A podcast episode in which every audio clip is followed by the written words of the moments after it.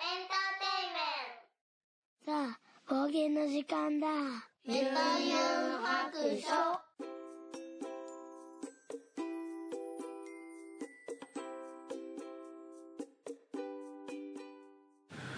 はい、出発聞いてみそらしいユンユン白書始めたいと思います。この番組はドラクエ好き絵描きユンユンが面白そうなことは何でもやってみようをもとにこの世界を楽しみ尽くすネットラジオです。はい、えー、っと、一時停止です。いつもね、この一時停止の前に、えー前、え、番組紹介をね、終わらそうと思ってちょっと早口にしてます。はい。じゃあ今日も、えっ、と、会社にね、向かう道すがら、ちょこっとおしゃべりしていこうかなと思います。えっ、とですね、最近、あの、いろんなことがあって、いろんなとこに行ったりとかしたんですけど、うんあの、その話をね、なかなかできてなくって、今日ちょっとその話をしようかなと思います。いろいろあるんですけど、まずは、そうですね、あ、先日、えっ、と、暴れラジオさんっていうね、番組、皆さんご存知だと思いますけども、そちらの方に、あの、ゲストで、えー雑談会に参加してまいりました。でその時のね、話とちょっと重複することもあろうかと思いますけど、あの、私がね、えっ、と、前にツイートした時に、まあ、お酒をね、ちょっと久々思いっきり飲みたいな、みたいなことを、えーつぶやきましたら、まあ、あの、お酒をね、鮭って打ち間違えてて、まあ、ちょっと予測変換がね、もうなんか、適当に 売ってるので、予測変換のままなんか勝手に、勝手にじゃないな、自分で押したんやな。うん、なってて、お酒、お酒飲みたいみたいなことになって、それをね、読んだちゃんなかさんが、あの、即座に、即座に、あの、ゲストにね、来てもらいたいみたいなあの DM をいただきまして、そこからね、日程調整なんかして参加してきたんですけど、うん。あのーちょっとね、私家ではあんまりほとんどそのお酒を飲まなくって、まあ週に一缶350のチューハイ飲むかなぐらいなんですけど、なんかな、稀になんかちょっと酔っ払いたい時があるんですよね。で、あのーあんまりそんななんか弱、むちゃくちゃ弱い体質じゃないので、あの、結構本、本気で酔わ、酔わない、酔おうとしないと、そんなに酔わないんですよ。うん。なので、あのーちょっとね、その日は、ワインを、えー2本用意して、チューハイもすでに飲んでから、えー参加するっていうね、よ、酔っ払いを作っていこうみたいな 天才で行きましたけど、結局ね、チューハイ2本とワイン1本丸々開けて、えー喋ってきたんですけどね。はい。まあそんなこともありつつ、ぜひそちらの方も聞いてみてください。で、えっと、どこに行ってきたかっていうと、うーんと、まずは、あ、えっと、京都大学に行ってきました。うん。もちろん、あの、あの、な、何あの、特に用事があったわけでもないんですけれども、はい、仕事でもないんですけれども、京都大学をね、あのラジオさんでも言いましたけど、姪っ子がね、通ってまして、で、そこで何がしたかったかっていうと、まあ、言いましたけど、学食をね、食べてみたかったんですよ。なんか賢い人たちの 学食とかね、あと、あの、校内を、外からは見たことがあったんですけど、校内がなんかどんな雰囲気なんか、キャンパスライフをね、ちょっと覗き見したかったなっていうのとか、うん。あとなんかこう、歴史的なね、なんか、あの、学校なので、こう、ちょっとこう、本当に雰囲気、を見たかったっていうのがあってでうちの母親とね姉と姪っ子とまあ親子3代でね あの行ってきたんですよ。うん、でね印象としてはまあ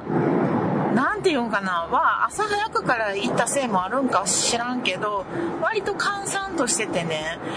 で、北と南に道路を挟んで分かれてるんやけれども、なんか北側の方が有名ななんか校舎と、え時計台と、なんか欅の木かな？なんか大きい木がシンボルになってるんですけど、で、そこでなんかいっぱい写真撮ったりして、で、あとちょっとなんか大道芸みたいな練習してる人がね、2人ぐらいいたかな。うん。そんなぐらいで、あと校舎内もほとんど人いひんし、あとなんかちょっとカフェ、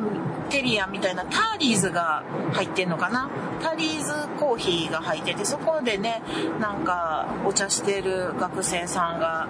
いたりとかしてました。で、めいっ子に学食はね、とにかく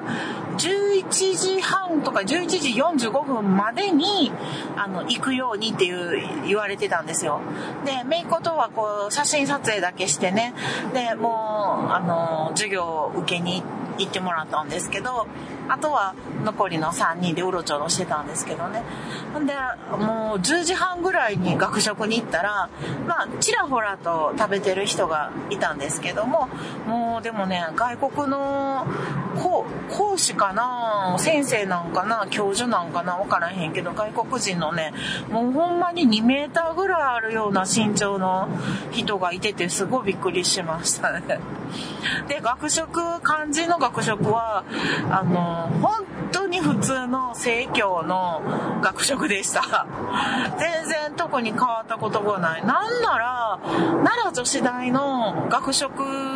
は私何回も食べに行ったことあるんですけど、あっちの方が豪華でしたね。奈良女子大の方は、なんか、あの、栄養が、栄養学の講座、え、な、なんていうの、学科みたいなのがあるんかして、なんか結構こう、なんていうかな、凝ってる感じ？うん、栄養バランスを考えてとかね、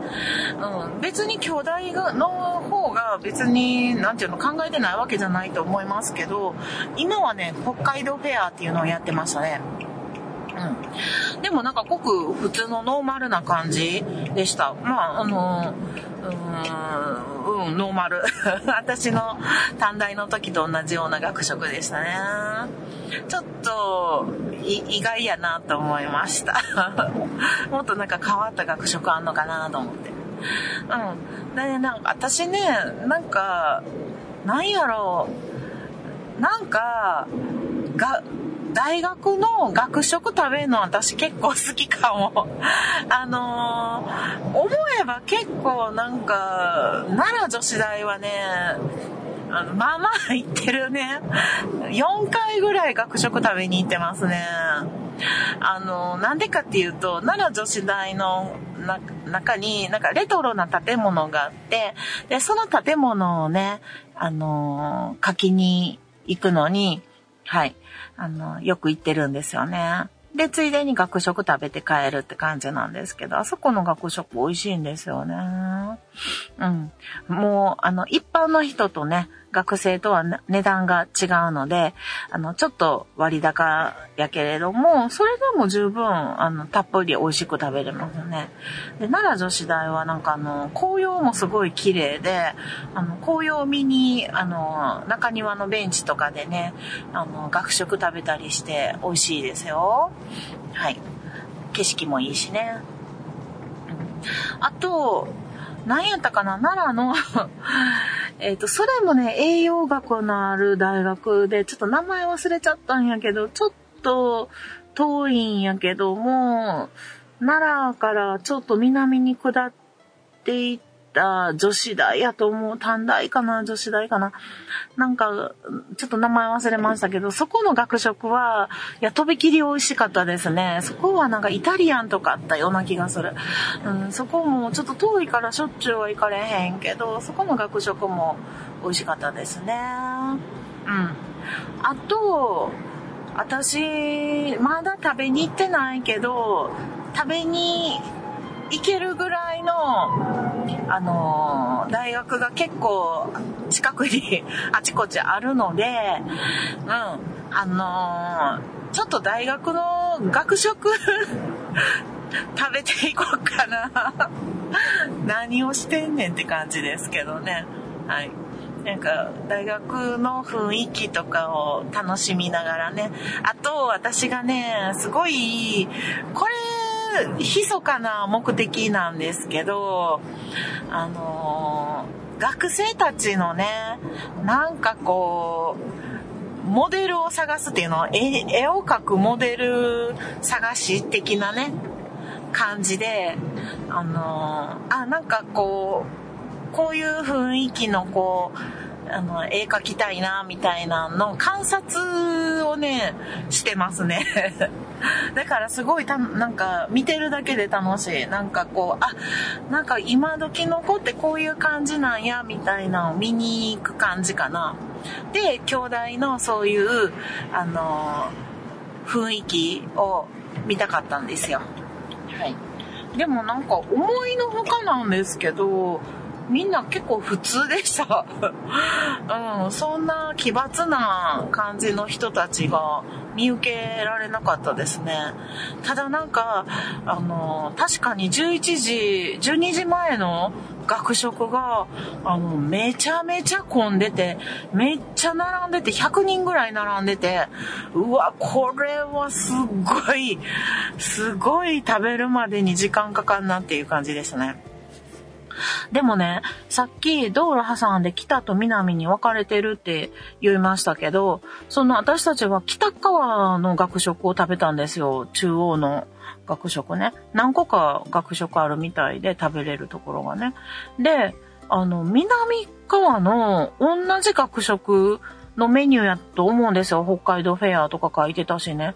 同じやと思うのに、南側の校舎での授業が多いんかして、めちゃめちゃ並んでるんですよね。え、だから、ちょっと別に歩けば、まあ、ちょっ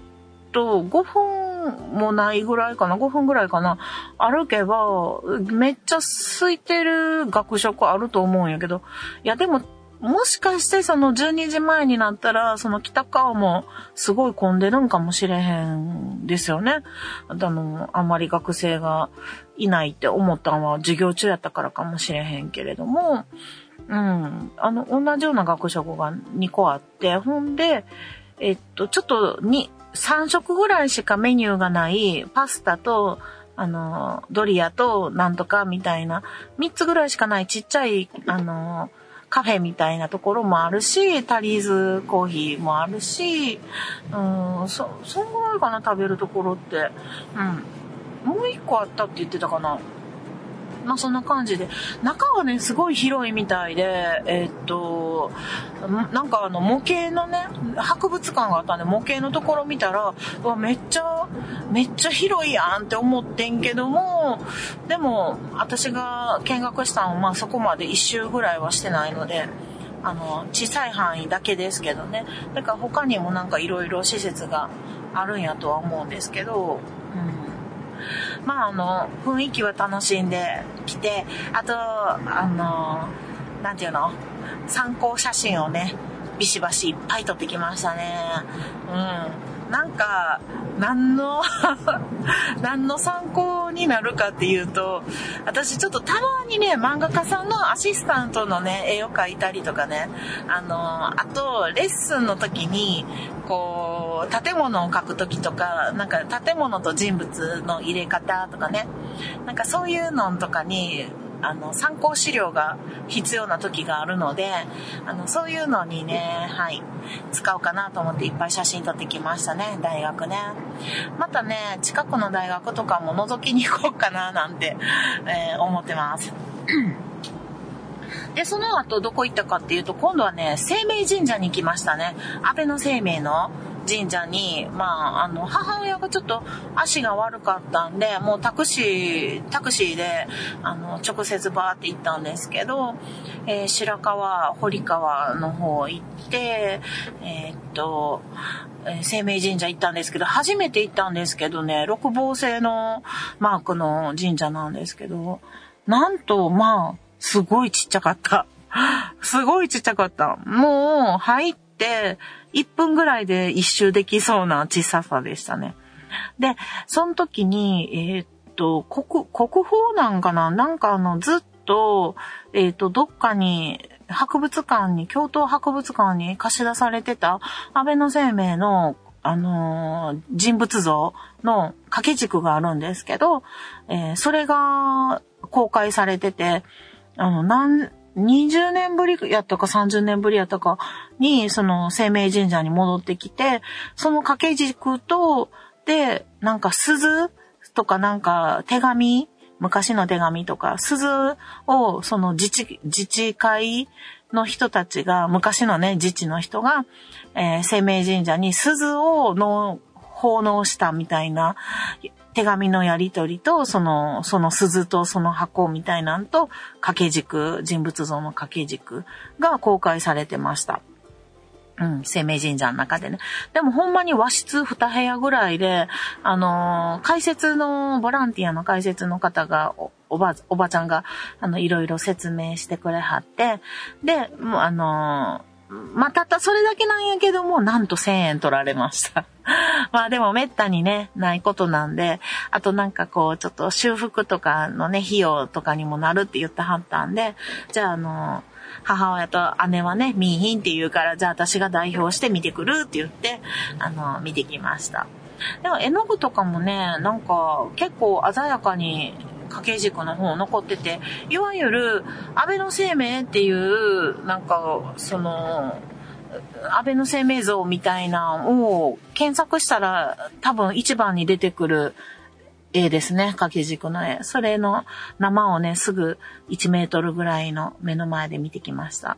うん。なんか面白いですね。足を、うーんと、組んでる、なんていうのかな。えっと、あぐらをかいてるような形の安倍の生命の像なんですけども、その足がね、ちょっと変な、縦、ちょっと右足が縦膝っぽくて、左足と、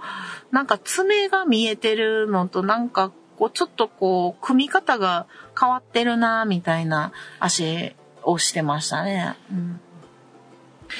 で、あの、近くに、その、鬼の、あの、召使い的なね、何やったっけ名前あるんですよね。式、えー、式神やったかなうん。あの、のね、えーっと、絵も描いてあって、うん、なんか、ちょっとこう、くなんていうの？生命のね、ちょっと一輪を見、見ました。なんか、ああ、そのね、式紙はね、あの、あれですよ。安倍の生命にしか見えないらしいんですよね。で、他の人には見えへんねんけども、身の回りの世話をしてくれてた、みたいな。で、あの、安倍の生命の奥さんが、その、式神が怖いから、あの、家に住まわんといてくれ、みたいな。で、ちょっとこう、外に、あの、掘り出された式神さんが、えーっと、あ、怖っ危ない。あの、あれ、えーっと、一条橋のたもとで、えー、式神さんが住んでるっていうので、一条戻り橋のところに、あの、うんと、生命神社の隅っこに一条戻り橋の、あの、石とかを保存している場所があるんですけど、そこに式神さんのなんかあの、石像がね、置かれてましたね。なんでかっていうと、生命の家に住めなかったので、そこの一条戻り橋のところの、に住まわされてたみたいな話がありますね。それもなんか調べたら出てくるらしいですけど、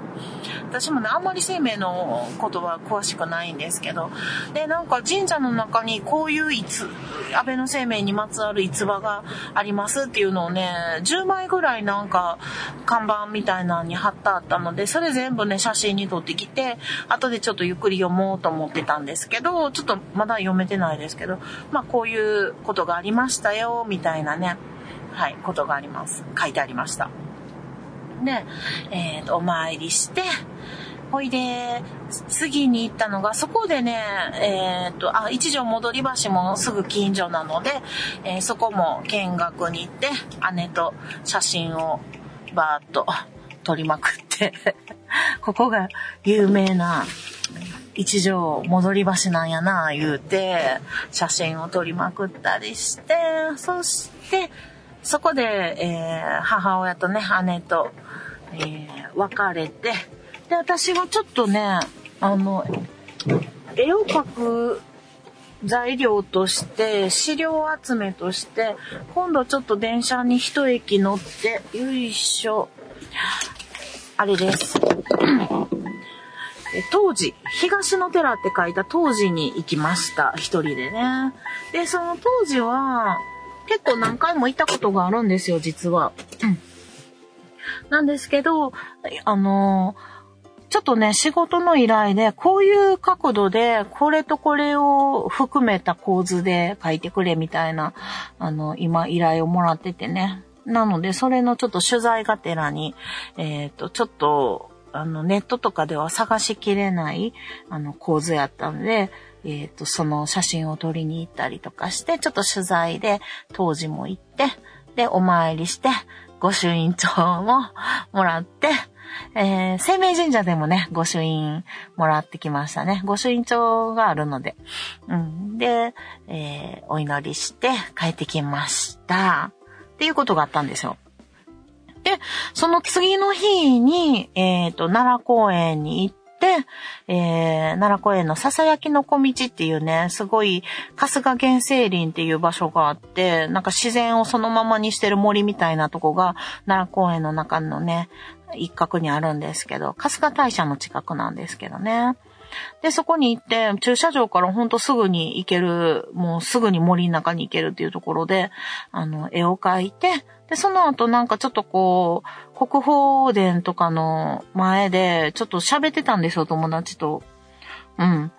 ちょっと、もうそろそろ帰ろっか、みたいな言いながらね。そしたらですよ、そこに、うん、ラジオさんでも言いましたけど、なんと、テレビクルーの人たちの行列が来ましてですね。ね私がね、尊敬しているね、竹井壮さん、百獣の王ですよね。竹井壮さんが通ったんですよ。びっくりした。もうめっちゃ、ヒヤーってなりましたね。ヒヤーってなって、で、もうガタって立ち上がったんですよ、私、無意識に。で、あ、もう、キャル、目の前にキャル、ヒヤーって言ってて、思わず手を出してしまったんですよね。で、で手を出した後に、あ、コロナやと思って、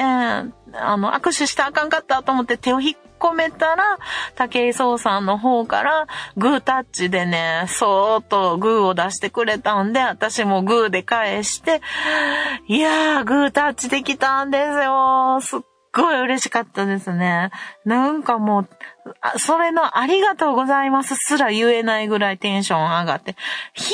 ヤーしか言ってないんですよね。本当にね、興奮した時って人間言葉にならへんってあれやなと思いましたよ。で、その後ね、知らんおばちゃんに、あの人誰、あの人誰ってすごい、あの、しつこいく言われて、で、私が興奮しすぎて返事できないんで、横にいたね、あの、友達が説明してくれましたけど、いや、だからね、私前の日に生命神社と当時でね、お祈りしといてよかったなと思って、めっちゃすぐにいいことあったわと思って、うん、テンション上がりましたね。またね、この後も、どっか神社行ったら、ちょっと御朱印帳とおのお参りとしとこうかなって 思いました。単純やね。はい。まあ、そういうことがありましたね。あとは、そうそうそう。この間、あの、忘年会ね、大学の友達とのクラブ、クラブの友達と、うんと、忘年会を4年ぶりぐらいにやったんですよ。コロナ前にも1年ぐらい会ってなかったんで、3、4年ぶりに、あの、忘年会をしまして、なんと火鍋を食べに行ったんですよね。四川料理のね。で、まあ、噂には聞いてて、辛いよとは聞いてたんやけど、美味しいからって言って、大阪まで行って、久々ね、あの、あったんですけど、まあ、古典には来てくれてたんで、あの、ご飯が久々やったんですけども、で、豚骨味と二つ、一個の鍋で二つに分かれてて、片方はノーマル火鍋で、もう片方は豚骨味の、えー、普通の鍋みたいなのにしてて、で、初めて火鍋っていうのを食べたんですけど、それが一般的かどうかわからへんけど、ほぼほぼオイルなんですよ。なん、えそう、私の、なんか想像の火鍋は、若干キムチ鍋の本格派バージョンみたいなことを思ってたんですけど、なんかね、唐辛子のオイルで、オイルしゃぶしゃぶ的な感じやったんですよ。そこのは。で、とにかくすごい、あの、ノーマル、辛さ選べたんやけど、ノーマルを食べたんですけど、それでも辛いんですよね。で、その上、もうほぼほぼ油なんですよ。あの、だしが。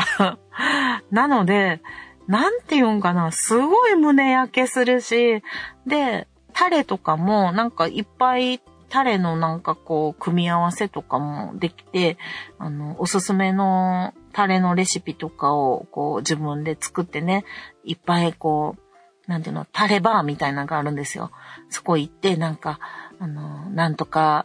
うーんご、ごまと、えっ、ー、と、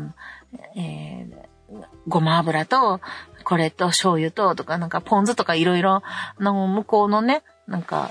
向こうっていうの中国かなどっかの、なんか、なんか読めへんような、なんとかとか。ね なんかいろんなものを、ピーナッツとか、なんかそういうのを混ぜて、タレを作ってとかするんですけど、で、それもまあか、タレも辛い上に、火鍋自体も辛いし、もう味がね、美味しいかどうかももう分からへん。そして油ぎっしゅっていうね。ちょっとね、私食べ物屋さんで、あんまり、外れたことないけど、久々に外しましたね。しかもなんかあの、中国系の友達の友達に教えてもらったお店で結構期待して行ってたんですけど、うん。まあ、あの、一番美味しかったのがチャーハンっていうね。悲しい そうなんですよね。なんか一般的にこれは本当の火鍋かどうかも、いやでも四川料理の専門店みたいなとこだから、本格的に当たり前の火鍋がこうなんか、日本人向けにアレンジしてない現地その、のみんなが食べてるやつなんかわかんないですけど、うん、なんか、うん、唐辛子オイルでしゃぶしゃぶしたみたいな感じでしたね。いや、ほんでね、次の日ですよ。もうなんか、あの、胸焼けでぐったりして、あの、回復に一日かかったんですよ。いやー、ちょっと、ちょっとね、時間もったいなかったね。一日なんかちょっと損した気分になるので、うん、ちょっとね、油ぎっしゅなものと、あと、そうそう、ラジオさんの収録の 翌日も回復に1日かかったんですよ。それは飲みすぎて。飲みすぎでしたね。で、ワインも半分ぐらいまでがちょうどいいなっていうことが私のね、酒量が分かったので、1本飲むとちょっとちょっとだけ二日酔いっていうかな、あの、む胸焼けみたいな症状になったので、うん。まあ、酒量が今のところのが分かったっていうのと、うん、油ぎっしゅなは避けようかなっていうね。いや、マジで、ほんと、丸一日回復にかかるわ。もう年やわ。ということでね、はい、無事に会社に、の駐車場に着きましたので、えー、あとはハッシュタグを読んでいきたいと思います。その前に、お仕事行ってきますゆうゆう白書はい。では、ここから、えっ、ー、と、ユンハク、ハッシュタグ読んでいきたいと思います。えー、っと、では、えー、ロムリックさんからいただきました。294日目拝聴そんなに書かないといけない、いけないとか、めっちゃ忙しい。そんな中、ペンまで紛失するとは、デバイスは、えー、慣れたものが一番ですから、よくわかります、えー、書いていると、無意識レベルでその操作やっちゃうんですよね。私も今、左手デバイスかなり慣れてきて、えー、続いて、えーと、指である、指である程度覚えて操作できるようになりました。ユンユンさんのように外で書くのにもな憧れて iPhone の、えー、クリスタで書けるペンも購入して使ってみましたが、もともとワコムの板タブなので、ガラス1枚隔てて書いているような感覚に違和感があってダメでした。ちなみに液タブは何をお使いでしょうか？といただきました。ありがとうございます。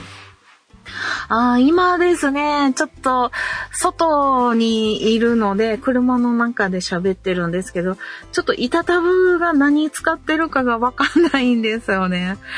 え、ちょっと待って、あ、液タブか。液タブ、え、ちなみに液タブは何をお使いでしょうかですよね。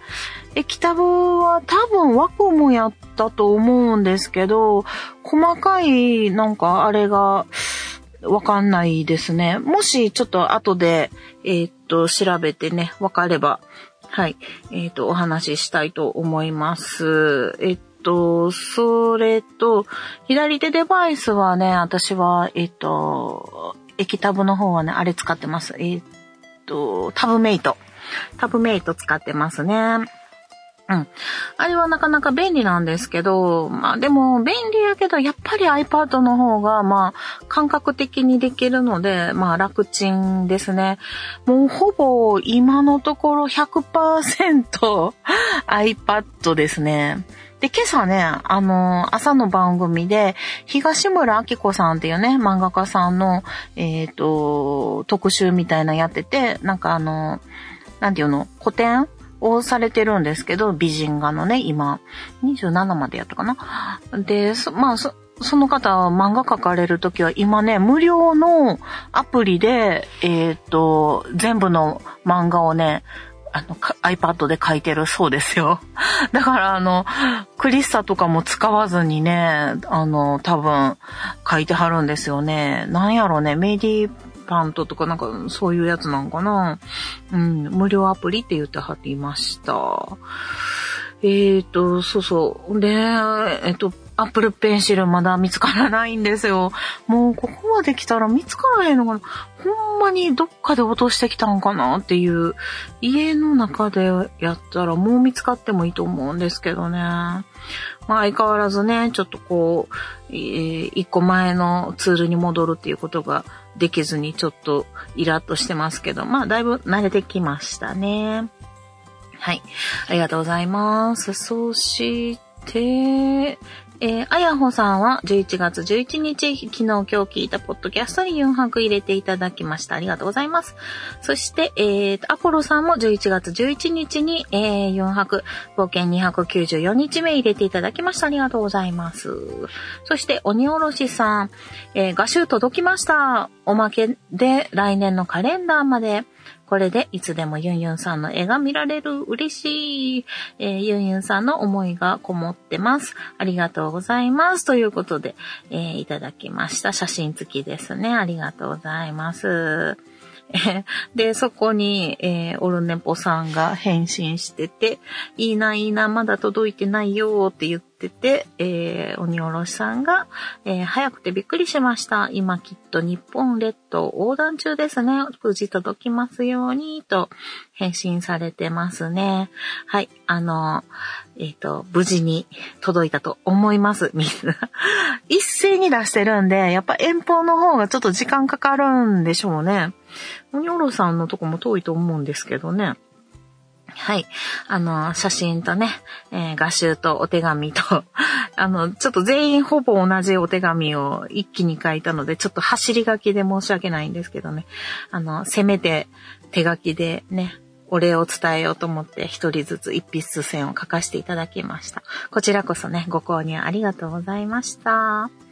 えー、そしてこの後ね、合集が届きました。えー、ハッシュタグが続きます。えー、アポロさんもいただきました。え、合集が届きました。ありがとうございます。来年活躍のおまけまでいただきました。ね、緻密かつ繊細な表現の作品をじっくりと拝見させていただきますといただいております。ありがとうございます。こちらもね、えっ、ー、と、カレンダーと、うんと、画集と一筆線ね、写真撮っていただきました。ありがとうございます。今年のね、カレンダーは、えっ、ー、と、ケーキにしました。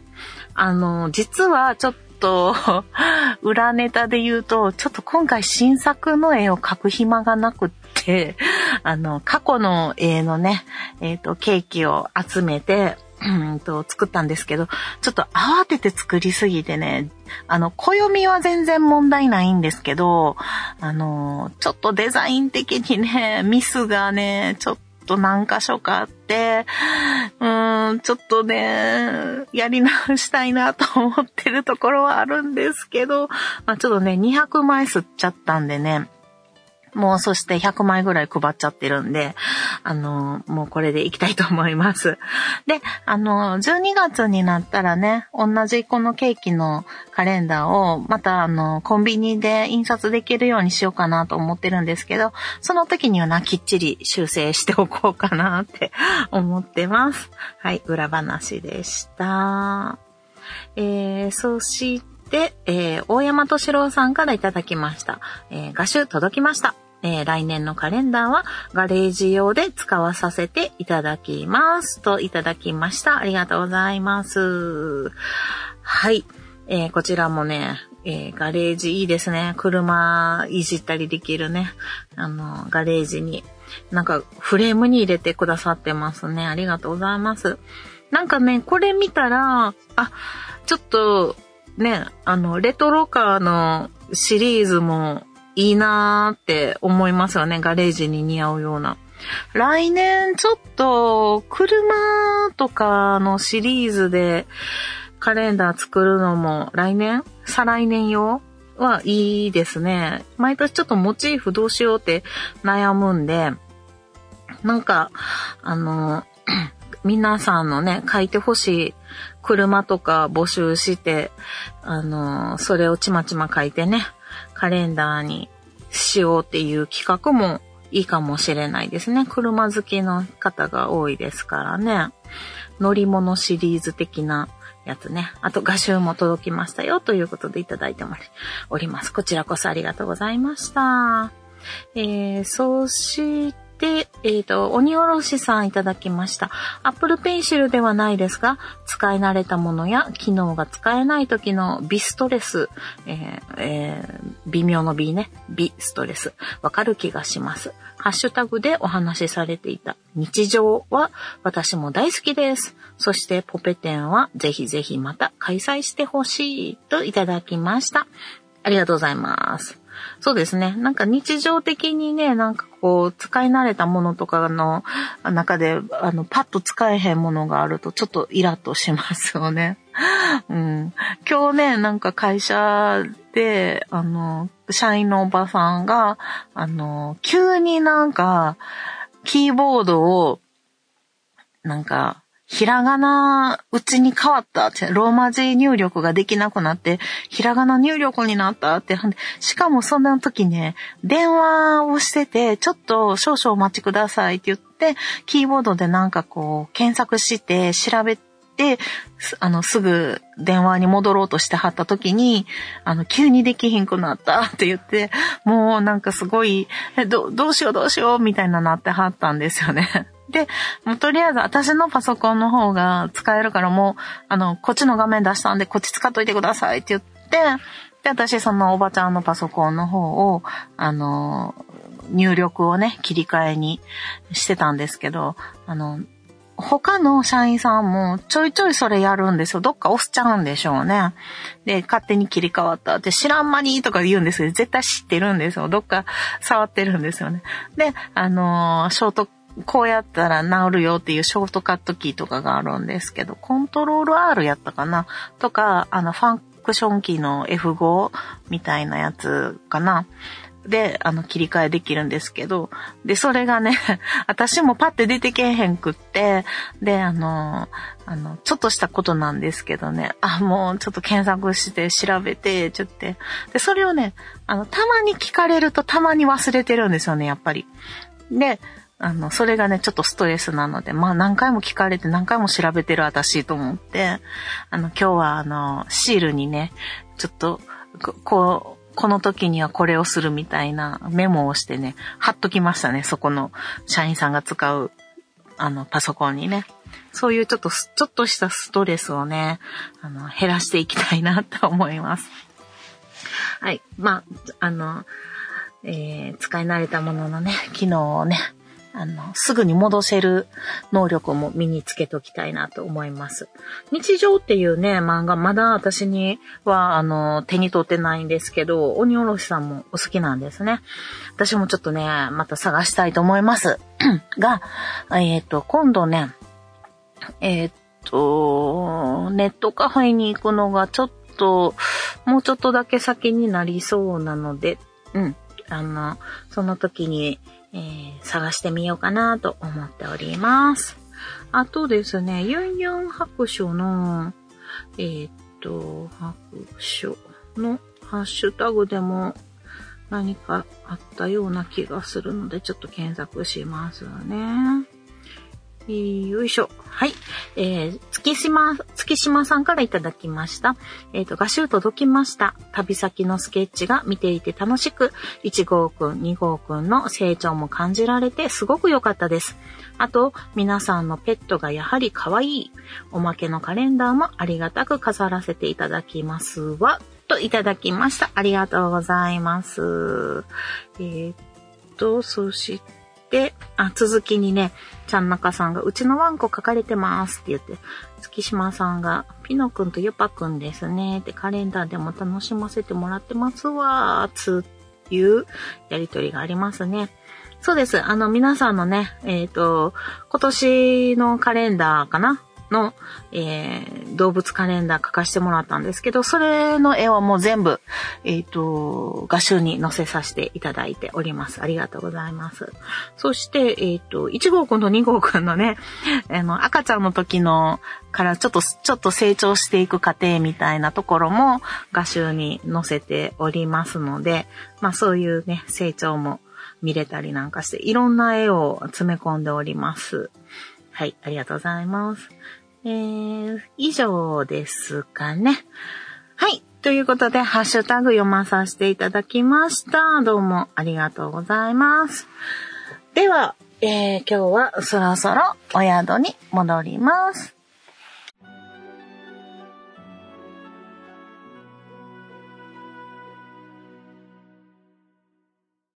この番組ではお便りを募集しております。ツイッターのハッシュタグで、ギュンハク、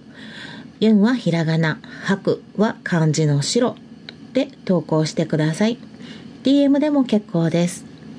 番組内で読ませていただくことがありますので、ペンネームを忘れずに書いてください。ユンユン白書のブログの方に、ツイッターのアカウントやメールのアドレスなどを書いております。ユンユン白書で検索してみてください。